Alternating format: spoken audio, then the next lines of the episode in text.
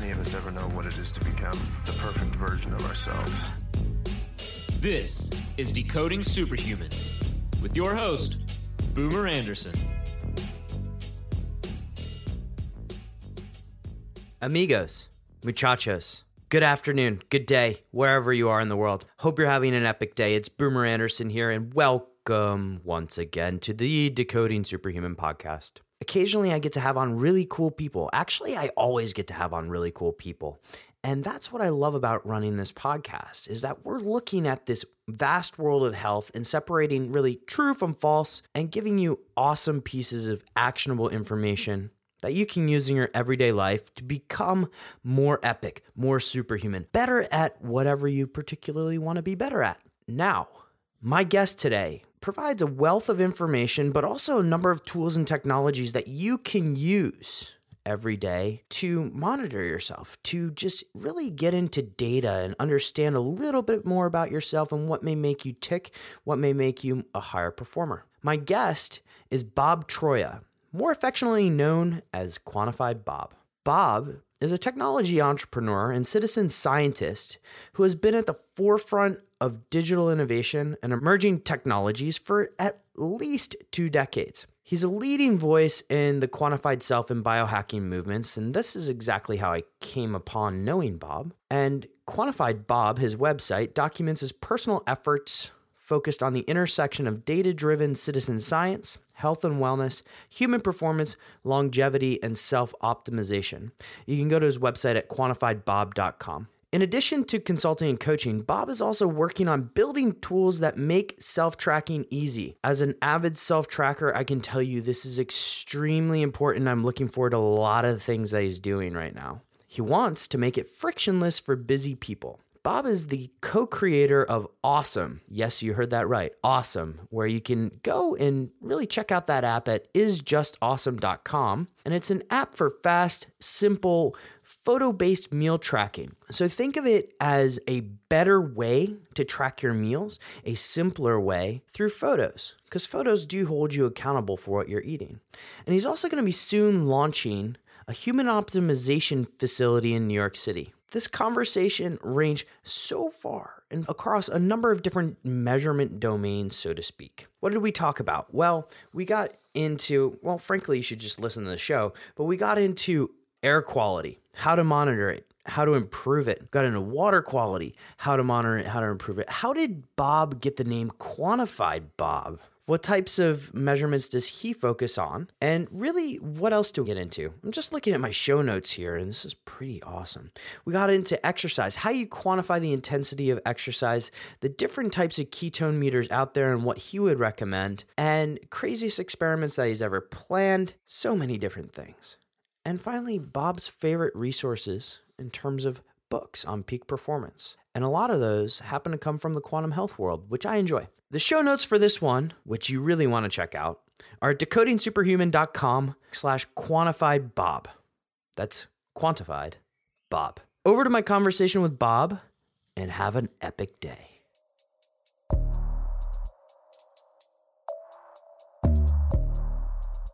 Bob, welcome to the show. Thanks for having me. So I'm so glad you're here today because we've had the chance to get to know each other a little bit over the past couple of conferences, whether it be Quantified Self or Paleo FX, and I've had some fun playing around with some really cool toys with you. So thank you for coming on the show. Uh, but I have to ask the question because I don't actually know the answer off the top of my head. Where did Quantify Bob come from? There's actually not a real great elaborate answer to this. Um, basically i've been doing a lot of self quantification tracking self experimentation for for as long as i can remember.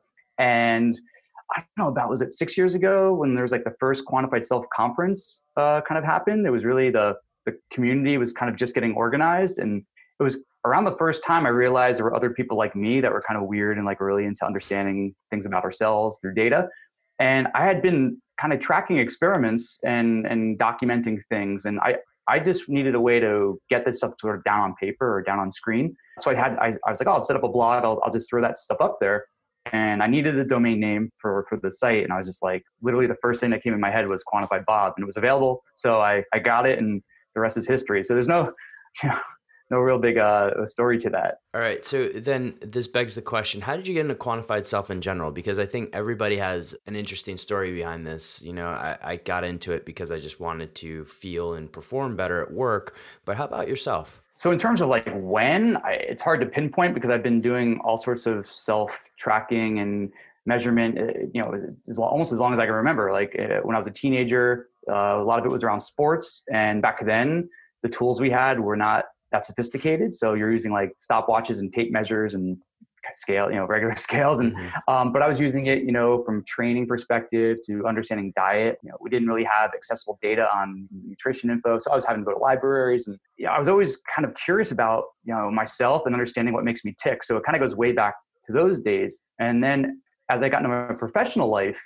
The, and you get a little bit older, you start shifting from okay, I'm trying to be an elite athlete. Let's say you're doing all that to I want to optimize myself in this sort of high pressure, high stress world of business. Um, my background's as an entrepreneur in technology and was running a few companies. And you kind of realize like, how can I, you know, move those knobs and, and kind of get things in a, in a real optimal state so I can always be on. And that was kind of my, my path down uh, QS. And, and over the last, let's say, really the last seven or eight years, we've seen the advancements in technology that are now allowing us to very easily well more easily uh, uh, access information about ourselves and quantify things that we just couldn't do or it was very expensive like in a lab. And that for me was very exciting. And you kind of go down this rabbit hole of you you know you go from things like diet and and, and rethinking the, your your belief system around eating to what's really happening on a on a deeper level. And so i kind of got deep in almost to like the, the, the quantum level of you know understanding biology and you know so i really geek out on this stuff. But from a quantified self perspective you know, I think it, we focus a lot on health and, and, our bodies and stuff, but QS also touches on all areas of our lives. So anyone that's ever balanced a checkbook or done finances, or that's quantified self. you know, you, you you have a you know a calendar. You're you're quantifying. You know, you can go back over time and see what you did on different days. So you know, but I, for the but most people will associate quantified self with trying to optimize their their bodies and their minds, et cetera but I, I, just I like to make that little clarification. I mean, it's a very good point, and I actually didn't even think about the checkbook thing. Here in the Netherlands, we don't have too many checks, but I, I remember the days of checkbooks back in the U.S. So, how do you get inspiration for some of your tests? You talked a little bit about performance improvement in general, but where where does like the divine spark come from, so to speak? Yeah, there's a few areas. Uh, the first is some people will structure out uh, something they want to quantify or set up an experiment because they're trying to resolve something. Maybe they've got a health concern or performance, they want to increase performance. Uh, that's one area. And so I may just look at myself and be like, what's an area where I'm like, hey, I need to like, my sleep is terrible, or, you know, I want to go in that direction, figure out how to optimize it. Another area would be just understanding our, ourselves better. So I like to dig deep and see what makes me tick and and when I come across different, you know, whether it's a tool or or I read a research paper or something like that, I'll be like, oh, that's interesting. You know, like there's a lot of information, let's say about fasting. Mm-hmm. I'll be like, let me try some fasting experiments and see what you know what what does that do for me. And so that's for me is like you're either you know one of those kind of areas and sometimes it's just a kind of conversation like let's say we're talking and you're telling me something you're working on i'm like oh that's a really cool idea maybe I'll just try that and see if I get the same result because we'll often find we may not. And that's fine because we're all n of, of ones, right? Or I might come across a, an experiment someone did and I'll be like, well, I want to take that concept and maybe tweak it a bit. I want to uh, change the parameters of the experiment, but it's in that same area. So I definitely like rely a lot on the community. To, like, I see what other people are doing and I'm just like, wow, that's really inspirational. I want, I want to try that for myself. Mm-hmm. So, if somebody's just looking at getting into this world, uh, I think there's a lot of misconception about quantified self uh, in terms of just how you can get into it, and how to start doing it. And you touched on this a little bit with the the checkbook analogy. But if you're looking to just get into quantified self experimentation for the first time, what are some of the things that you'd recommend for people, maybe some of your coaching clients, to do? And how would you recommend structuring the experiment? Because I know for me, for the longest time, structuring the experiment, or actually even still, is pretty significant importance because otherwise you may not get the, the right measurement or the right outcome. Where would you recommend people getting started? Well, yeah, it's a good point. I would say for most people, you know, they want to dive in and start measuring all sorts of things, and that's great. But it can be overwhelming. um, and, I, and I really think, I mean, even for myself. So, so really, what you want to look at initially, if you're just getting into this, is what are some basic baseline passive measures that we can be taking? And so, a simple example would be anyone that's wearing some sort of fitness activity tracker. You know, it's it's passively collecting heart rate, your some step metric, maybe sleep, and even if you're doing no experiments, you're at least gathering that data. And I think you really need to establish some baseline information before you can start anything. Like you need to see where you're at.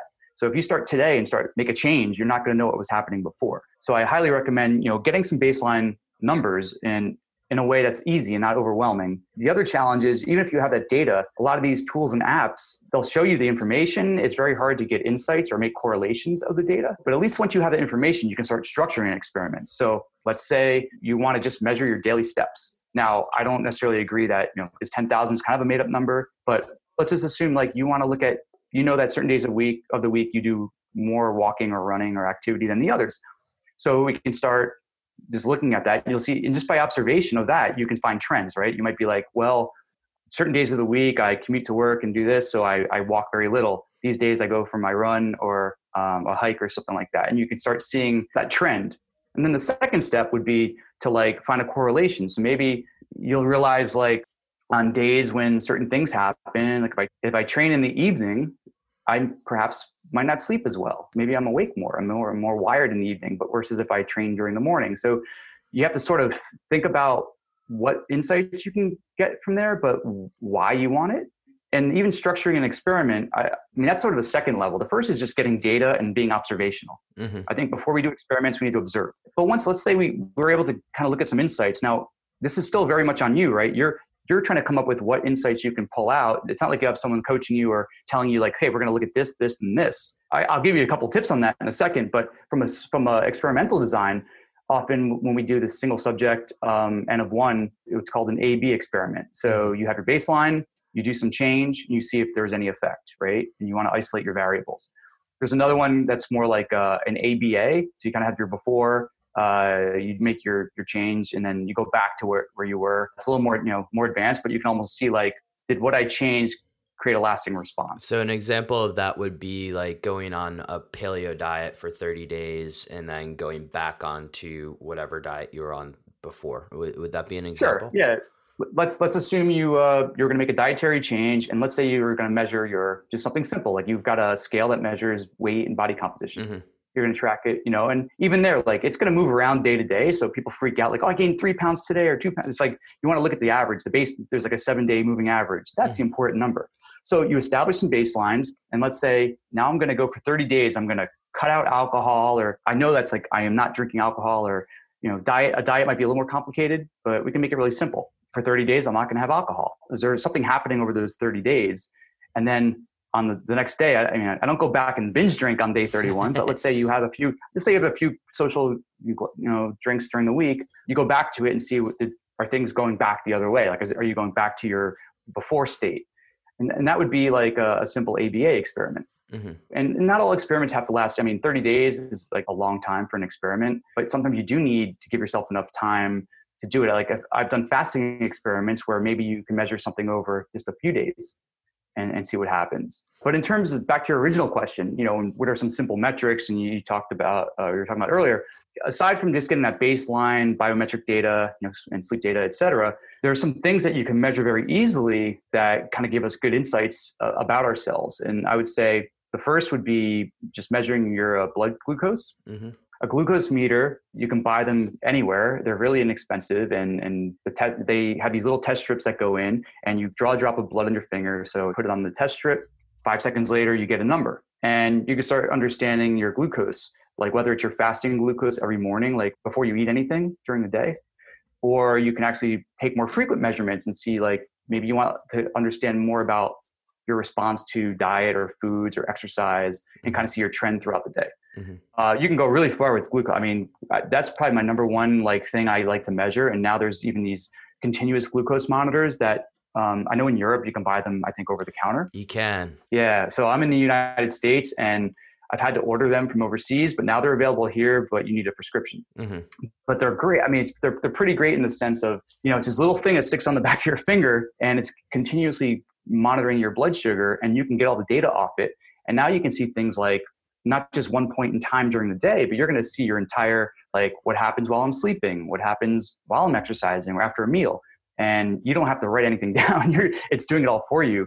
Um, and you can just export it into like an Excel a spreadsheet or a CSV file, mm-hmm. which is pretty cool. So I would say glucose and blood sugar is definitely one super important area, especially from looking at our overall health. I think it's a great indicator or you know proxy to other things. Uh, the second, uh, and I don't know if you've spoken about this before, but uh, would be heart rate variability. Okay. So heart rate variability, if you think of like your pulse is, you know, let's say 60 beats a minute. So I know my heart beats at 60 beats a minute, but it doesn't beat at the same like it's not like there's one second between every heartbeat there mm-hmm. can be like 1.01 seconds or 0.9 seconds and that variability is what's called heart rate variability and it's a sign of your body's stress response or your fight or flight response if you're very stressed out like let's say a lion's chasing you you're going to be in a very what's called sympathetic state your body's going to be stressed out your heart rate variability will will reduce so meaning your heart rate will be much more consistent whereas when we're like resting and digesting you'll see the more fluctuation. Your body's very happy and relaxed, and your your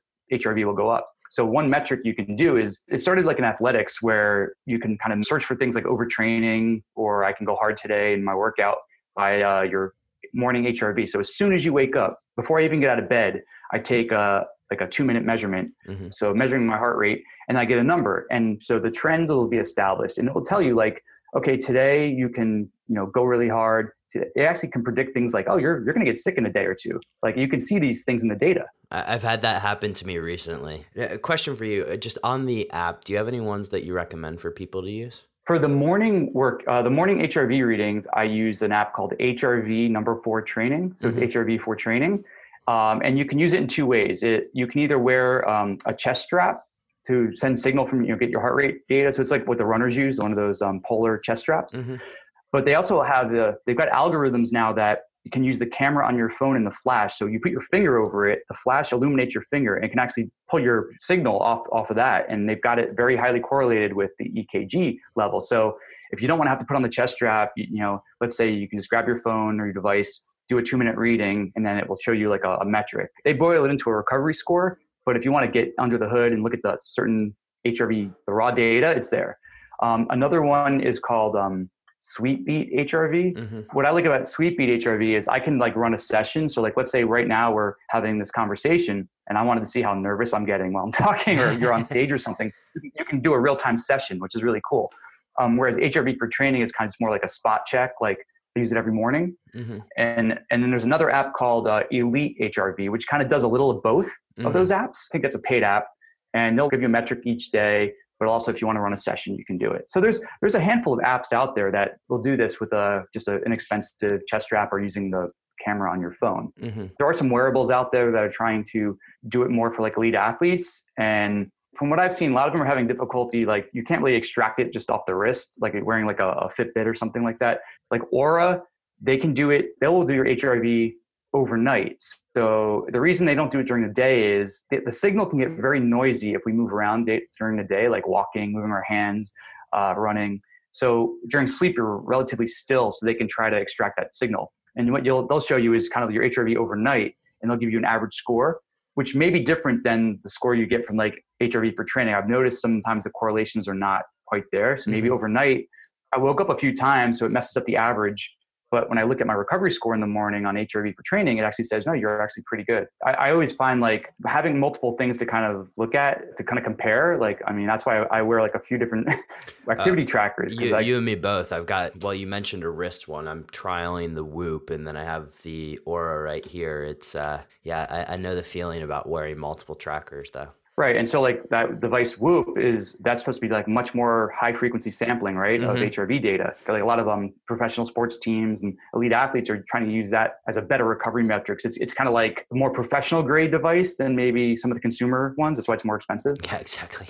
So I'd be curious. I mean, I, I, haven't used it much myself, but in terms of seeing how it correlates with other devices, I'd be, you know, I'd be interested interested to see what you find. Yeah, uh, uh, I mean, I'll let you know. I've only had it for a couple of weeks now, so I'm just kind of still playing around with it, and I'm still waiting to get the uh, the Oura app on Android updated. But I'll, I'll, let you know how it goes. So, Bob, I, I mean, this is great stuff. So, glucose, HRV, anything else in terms of metrics you recommend people track? Yeah, I think another one that's super important is um, so we we spend a lot of time you know looking at things looking at metrics and measuring things about our bodies yeah. and and uh, we don't pay enough attention to our environment mm-hmm. especially like our indoor environment so I, I highly recommend people get an understanding of their indoor air quality because that's going to affect a lot of things imagine just looking at the air quality of your bedroom so that's where you sleep you spend a third of your day if you sleep eight hours a day you may realize like the findings you get from understanding air quality the air quality conditions can affect your sleep can affect your stress levels all that kind of stuff so I highly recommend getting a, an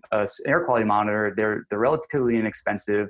They're Wi-Fi connected. Often they'll come with an app, so you can like monitor it remotely. Mm-hmm. And you can even do things like set up these little home automation type things where, let's say my if the air quality drops below a certain level, let's say dust particles or something, I can have it automatically kick on an air purifier in, mm-hmm. in, my bedroom. So that kind of stuff, which is really cool. But I definitely feel like understanding your indoor air quality is a is another important metric. You went right into one of my next questions, which is on this air quality. So like, can we break this down in terms of devices and things that you would use to monitor that? Because it's it's particularly of interest to me. I mean, I have a HEPA air filter here, but it would be nice to know sort of where baseline is before I even run the thing air quality is also dependent on a lot of like where you live. So I mm-hmm. live in New York City, so yeah, it's a huge exactly. issue here. Versus if you live out in the country and you can open your windows and get fresh air and all that.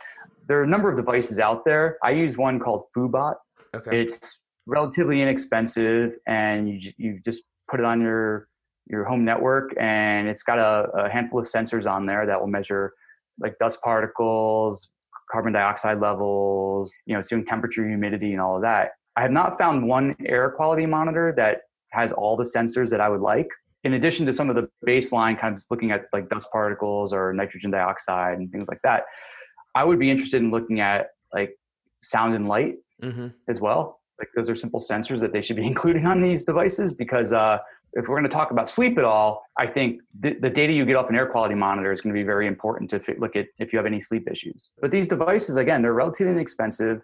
You know, just a few years ago, like I, I had to ba- basically build my own a couple years ago. That that sounds like an interesting conversation in itself. You could.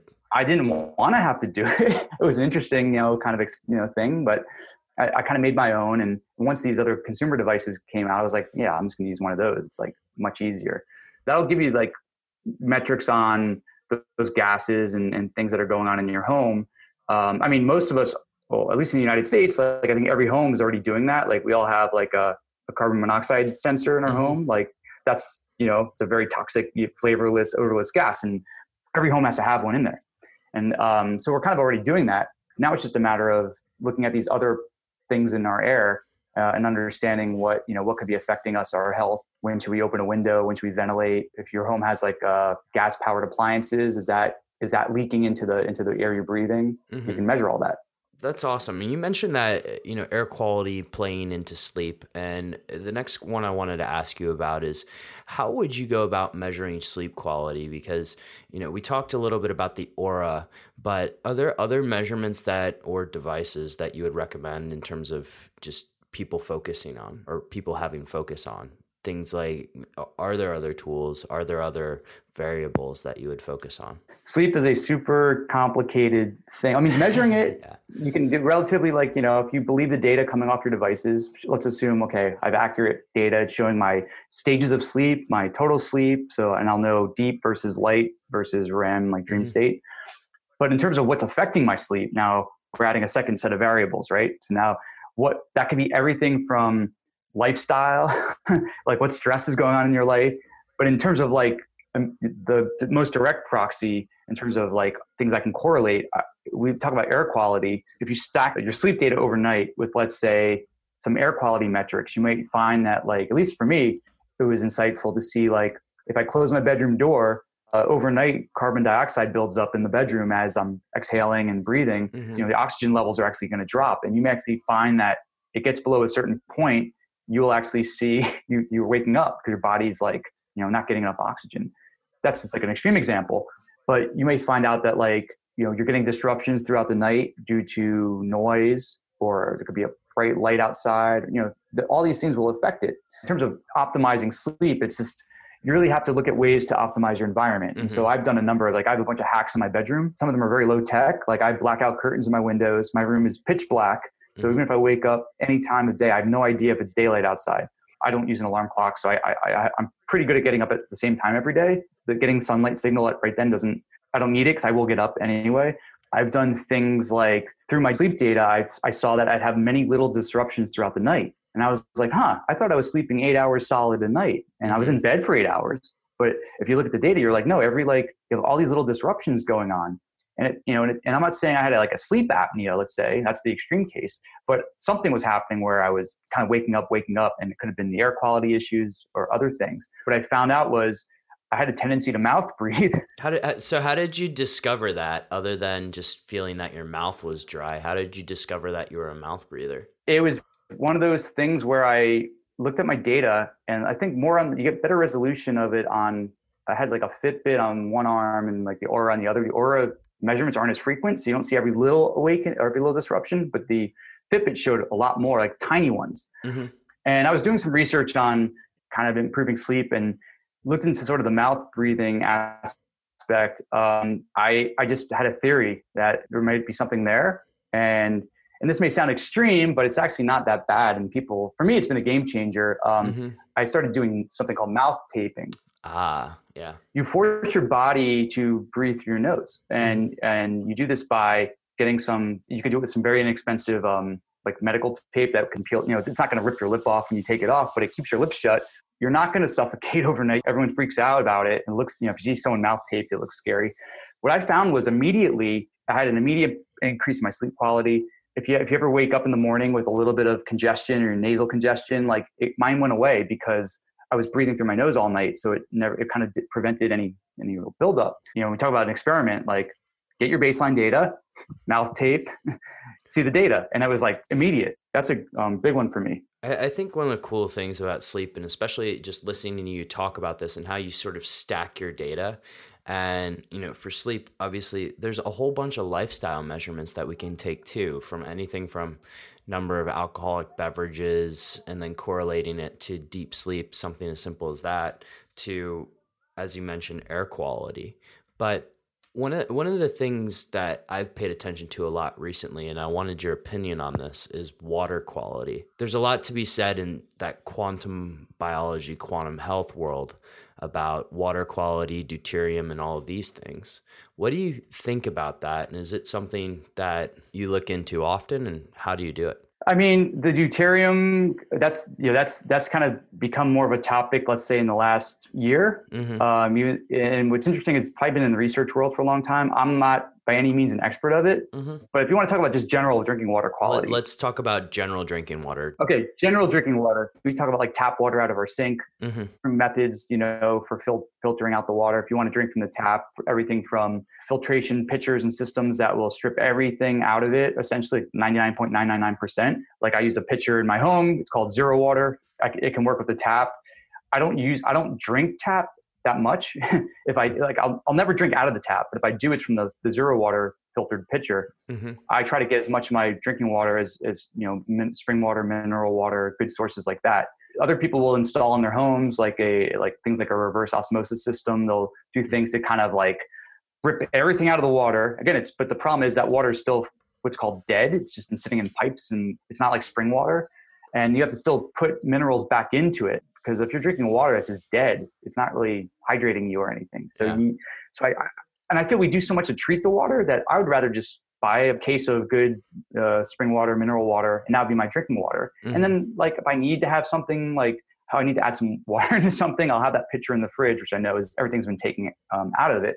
Many people they they filter their water, they'll do all this, but then like they don't realize that when you take a shower, it's the same water, right, coming out of your tap as the shower. Ooh, and so, yeah. and maybe maybe even worse because you, you might be like, I don't drink tap water, but then you shower and you're breathing in all the steam, which is the same water that you're not, you know, that you're not filtering. So I, I, I think it's super important for someone that if they're going to filter out the water that they drink out of their tap, you can get a shower filter that's um, relatively inexpensive. It, it, it, fits right in like above the shower head and, and it'll, and that will also like strip out things like chlorine and fluoride and all that kind of stuff. So um, a lot of people that use these filters will immediately, immediately notice things like their skin's less dry.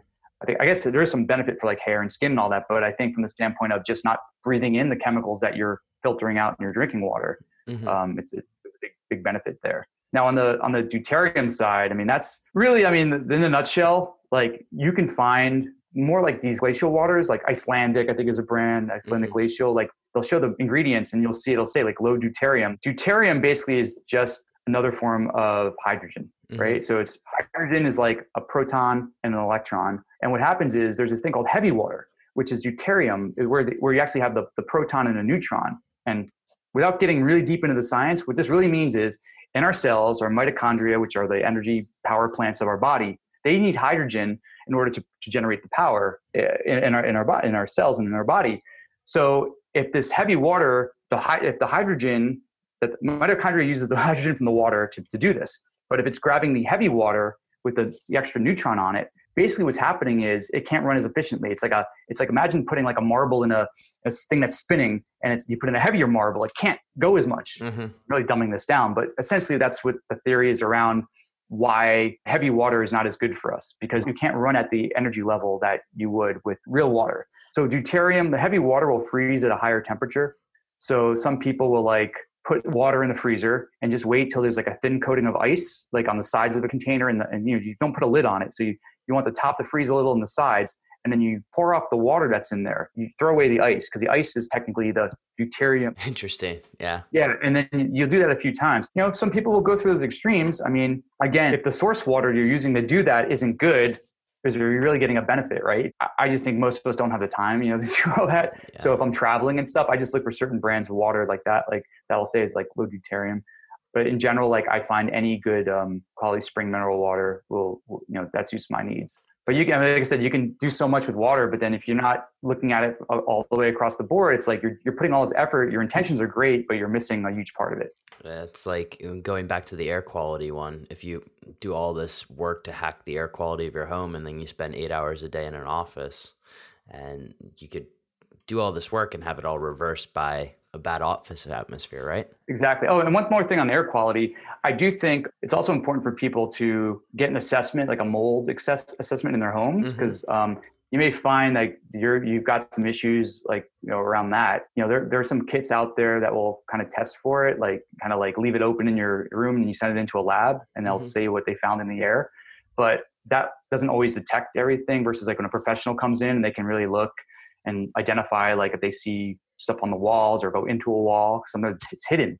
Mm-hmm. That's a, that's a kind of like a really a big hidden danger in certain parts of the world, especially with higher humidity levels. That's where you're going to see it. Yeah, and I can imagine with old buildings too. Uh, since I live in Amsterdam, something that definitely worth looking into for people. But uh, more of a personal question for me because I always struggle to measure this, and I'm curious how you do it the intensity of exercise because either whatever device I'm wearing, I, am trying to find multiple ways to passively measure all of these things throughout the day. And I find that when I'm exercising, I haven't found a really good measure of intensity of exercise other than me saying on a scale of one to five, how was this workout? How do you do this? Well, sure. There's there's different training. Like some people like want to be in a certain heart rate zone, depending mm-hmm. on the mm-hmm. type of training you're doing. You know, intensity can be very qualitative. Was that exhausting or is it okay? And you know, you you kind of get a good sense of how your body feels. But if you're trying to actually just assess the effort during the workout, there's certain technologies that are coming out that are like basically glorified accelerometers, but they'll clip okay. onto bars and things. So you can get a sense of the force you're generating and, and you can look at workout to workout. Maybe your reps were not as good as last week, but maybe you're putting more effort into them. There's like one that's called like push. It's like a band that you can either strap on your arm or onto a barbell and it will measure those types of things. You know, now in terms of like the future fitness side of, of, of, it all, there's a there's a machine called the ARX. It's basically you know if you think of this idea of uh, super slow big five workouts where um, normally like let's say someone bench presses you know their body weight Mm-hmm. Um, that just means you can generate the force on the concentric mm-hmm. yeah part of it, but you can resist a lot more weight. but we can't in the workout because we can only put that much weight on the bar because otherwise we can't we can't raise it. Yeah. We can only we can only put on what we can raise. So what this machine does is it actually maximizes your effort on both parts, you know, eccentric and concentric. And so you're actually getting a much more intense workout in a very short amount of time. But what's cool is it's all hooked up to a, a computer that's showing you your force output graph. So rep by rep, and and you can you can compare workout to workout watch where you gain more power and, and, and just your strength and you know and maybe you can increase your reps. So that's you know it's those that machine's really cool but i do think like if you're just going to a gym and you're trying to get some kind of a similar measurement like these things like push band and all that you know it's kind of cool to like just be able to look and see the force you're generating on, on that. Now from a intensity standpoint like if you're you know being like how wrecked am I from that workout? Again, I, I do think HRV is a great metric. So mm-hmm. the following morning, you'll see it, man. You'll you'll see your HRV just tank, yeah. and you'll be like, you know, I, you maybe and maybe you slept great, you slept awesome, but you realize your body's just in this recovery state. So it's like, hey, man, maybe take it easy today or do some restorative yoga. But mm-hmm. but then sometimes you might be like, hey, this is the perfect day to do that heavy. Like I'm gonna do deadlifts today and squats, and you know, because my body's in that state, I'm ready to go again. Mm-hmm. And the one thing I've learned over the years, which is like you know, I used to work out like six days a week and, and I realized recovery is just as, if not more important than the training. So, mm. you know, you have to be really smart about recovery and that's where you're going to get your gains. It feels like you and I are sort of kindred spirits on the HRV thing in the morning because uh, that's usually how I plan my workouts is how hard am I going to go today, really based on HRV. Because like you, I've done the 10 times working out during the week thinking I was doing all these great things for myself. And the only thing I did was just jack my inflammation levels and ended up with injuries. So it, it's a good way to avoid it. Now, one thing here I, I wanted to ask you is how much weight do you put on sort of qualitative metrics or subjective feeling metrics versus the quantified stuff that you're doing? I would say personally, I always try to get as much quantitative data as possible. Mm-hmm you know there's value in qualitative so like i know a lot of people will do things like they track their mood every day and it's a mm-hmm. let's whether it's a scale one to five or one to ten or one to three but what you find is like let's say today i'm i've never tracked my mood and today i'm going to say right now i'm going to start on a scale of one to five how do i feel today i'll probably say three that middle because it's the first day right yeah. yeah i'm in the middle but then tomorrow i'm at I'm going to say, okay, how do I feel compared to yesterday? Maybe I'm better. So I'm a four. And what you end up doing is over time, you start honing in on what is really a three and what is really, because now you've got more stuff to compare to, right? Mm-hmm. So you kind of, you can't look at the, the, probably the first week of data you're going to throw out mm-hmm. because mm-hmm. you're, you're kind of, you're, you're calibrating essentially. You're, like mood is a, it's a qualitative measure very much. Like, I mean, mm-hmm. you can go into EEG stuff and whatever, but that's not really so much a mood assessment. So I always try when possible, I look at numbers, but there are certain areas of life and self quantification that you have to do a more qualitative measure on. Mm-hmm. I, I, definitely feel it's valuable, but I think it's it's going to be. I can't compare my data to you on that. I can't say like if you show me 30 days of your mood and I show you 30 days of mine. What's baseline mood for both of us, right? yeah, it, it's not like we're both saying here's my body weight, here's my body weight. Like you know, that's apples to apples. We're not comparing necessarily apples to apples. So that's the only, you know, it's a very personal metric when you do qualitative. So one layer we haven't talked about yet, and before I get into some of some final questions for you, is more on the blood testing. So we've talked a lot about sort of different passive measures that we can take and uh, throughout our day. But blood testing is another element to see, you know, and how I came to know you is through a blood tester's experiment. How often would you recommend, let's say you have a coaching client, them getting tested for certain biomarkers? Sure. So the average person will probably go in for an annual checkup mm-hmm. and they'll order up some blood work. So, you know, and then the doctor will be like, all right, see you in a year. Or they'll be like, oh, your, your glucose is high and your cholesterol's whatever at that one point in time, right? Yeah. And I think for you know, if for the average person, let's just say they're feeling fine and there's, there's really no need. I think doing a full workup once a year. I mean, when I say full workup, it's not just like the basic blood counts and stuff. It's like getting into more hormone panels and all of that because it can it can get very expensive. So especially if you don't have insurance. Yeah. So you, if you do that once a year, you're, and you've been doing it. I think that's fine. I think you can supplement that with more, you know, some of the basic panels maybe every six months. Mm-hmm. You know, so it gets more cost efficient.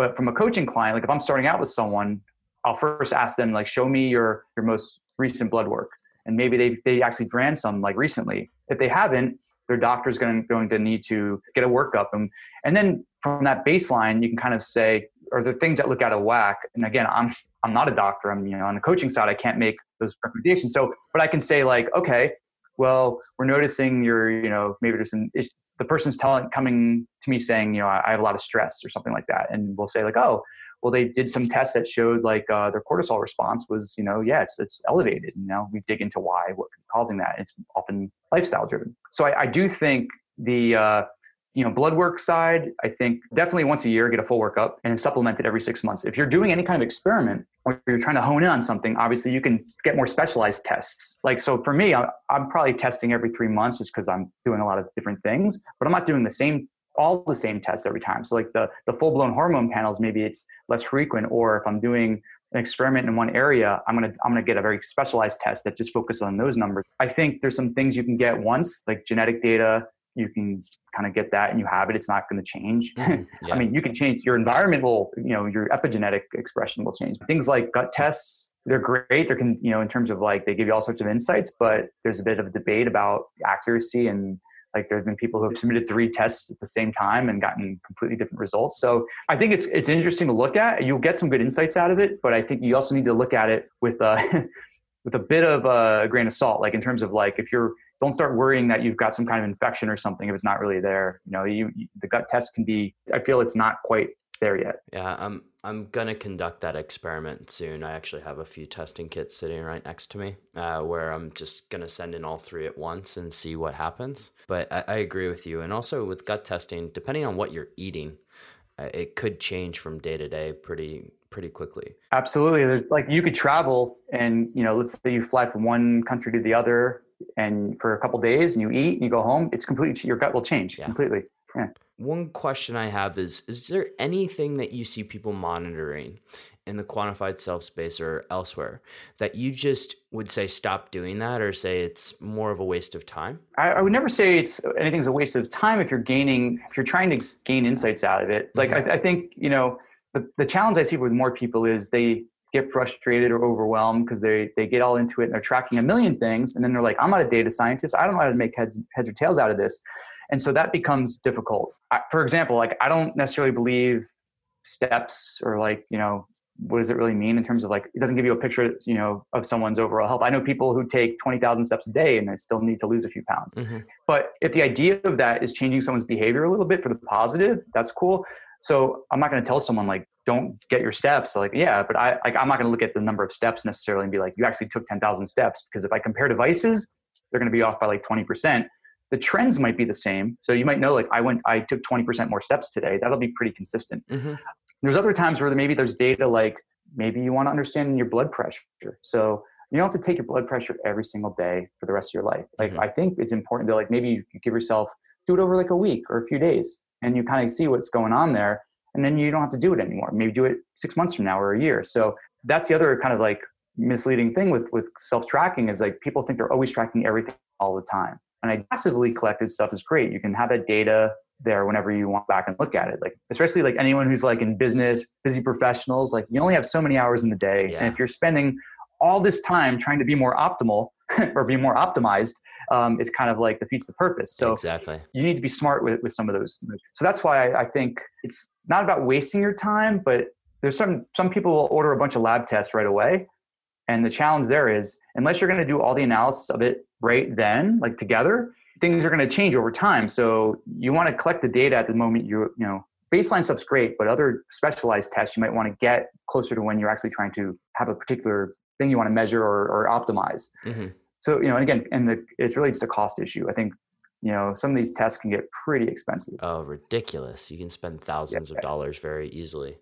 So bob one more thing on the ketosis side because Paleo PaleoFX ketosis was a huge topic. In terms of measuring ketones uh, you know there's three different ketones that we could potentially measure. Any particular favorites in terms of meters? I, I, mean, Precision Extra seems to be the gold standard, but particular favorites in terms of meters or which ketone to measure? Yeah, my my normal go-to is the Precision Extra. That's what we have in the U.S. I don't know if in, in Europe and other parts of the world it has a different name. I like it for two reasons. The price is pretty good. It does ketones and um, and glucose, so you mm-hmm. can use both types of strips. So I use one meter. It's like one tool for both there's you know there are other devices out there. I think I haven't used one. Like there's a there's one called like Keto Mojo mm-hmm. that um in terms of blood, we're talking blood um, ketones here. Mm-hmm. And you mentioned there's three types of ketones. So when we're talking about drawing it out of our blood, that's beta, basically beta hydroxybutyrate, like right in your blood, which is the kind of the most physiologically active uh, form.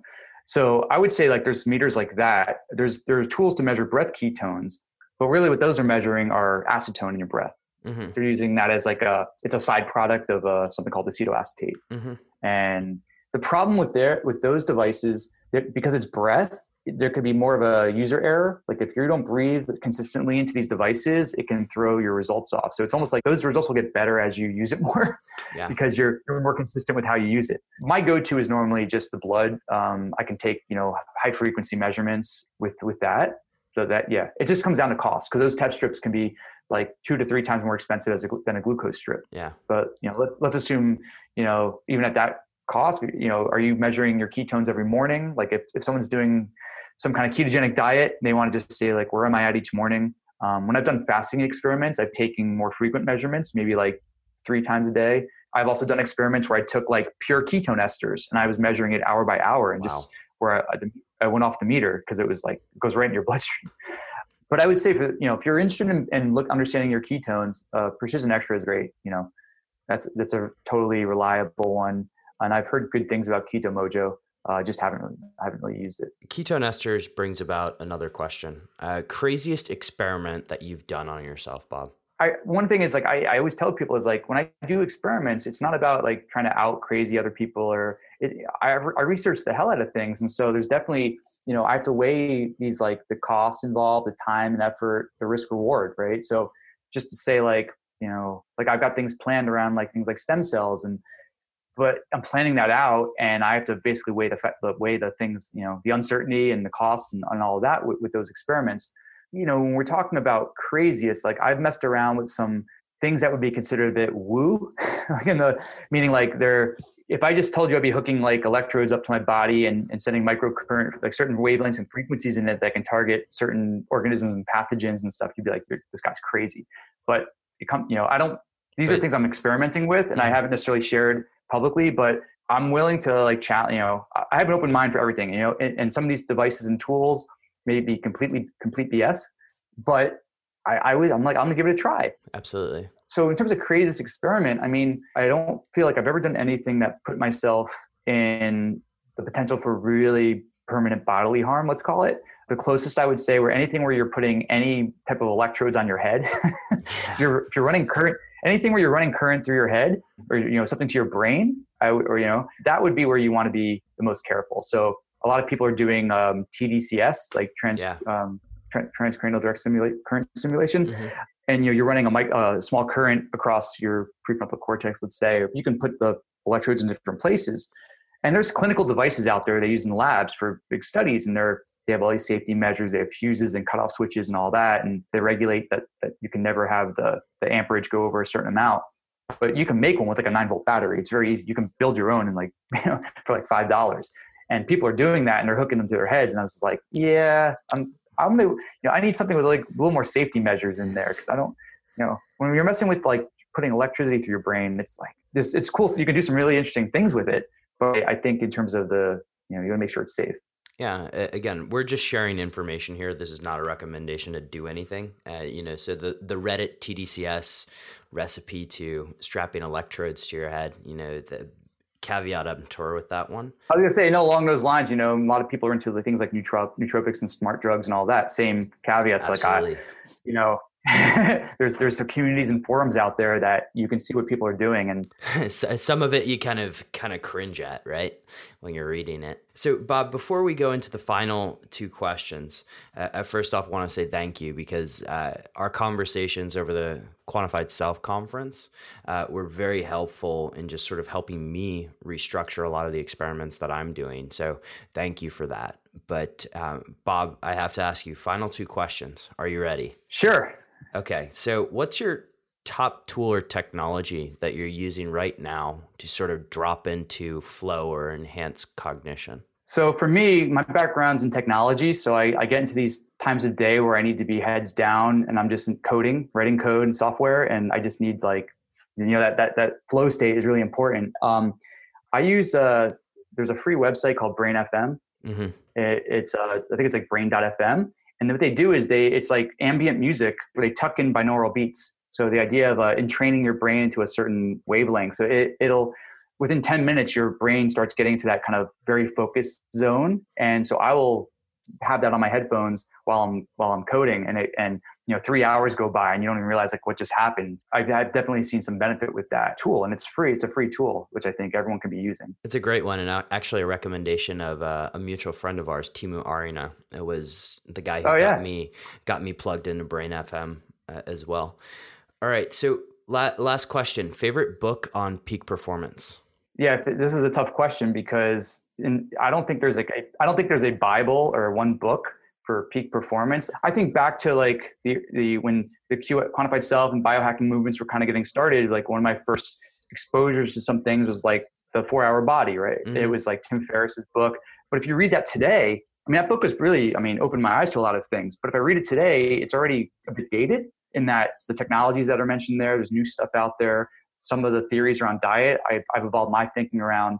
Um, so I, know, I, what I like to do is read from different sources, and I kind of pick and choose parts that I, you know, I, am like, okay, I'm willing to expand my my thinking on that. So I, I I don't hold anything as dogma. I don't ever do that. So for me, getting deeper into understanding biology, physiology, I would say there's like three books that if you really want to understand how the body works and get really get really down that word, that rabbit hole, the first is a book called um, Life on the Edge: the the coming age of quantum biology and it sounds very intimidating. But it's a, book that anyone can read. They explain like what the inner workings of, of your body on a very very deep level.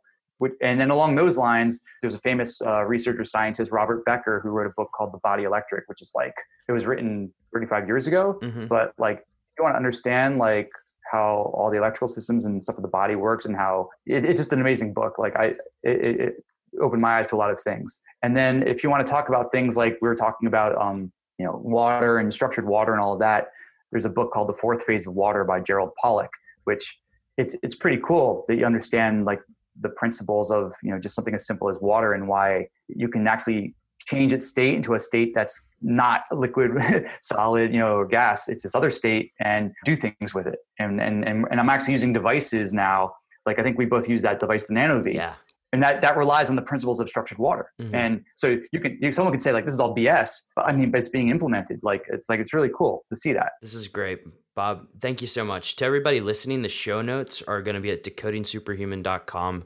backslash quantified Bob.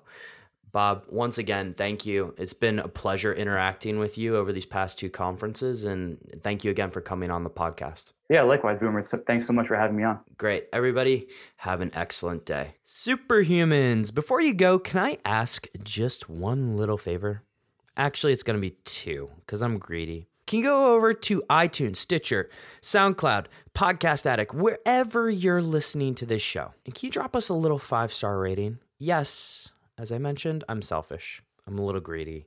But it would really help us get the word out on decoding superhuman. Now, why is that important? Well, because we live in an algorithm based world, people don't get to see us until you rate us. The other thing, drop me a line. What would you improve? Think about that. What would you improve about this show? What types of guests do you want? What types of subjects do you want me to tackle? Podcast at decodingsuperhuman.com. I look forward to hearing from you and have an absolutely epic day.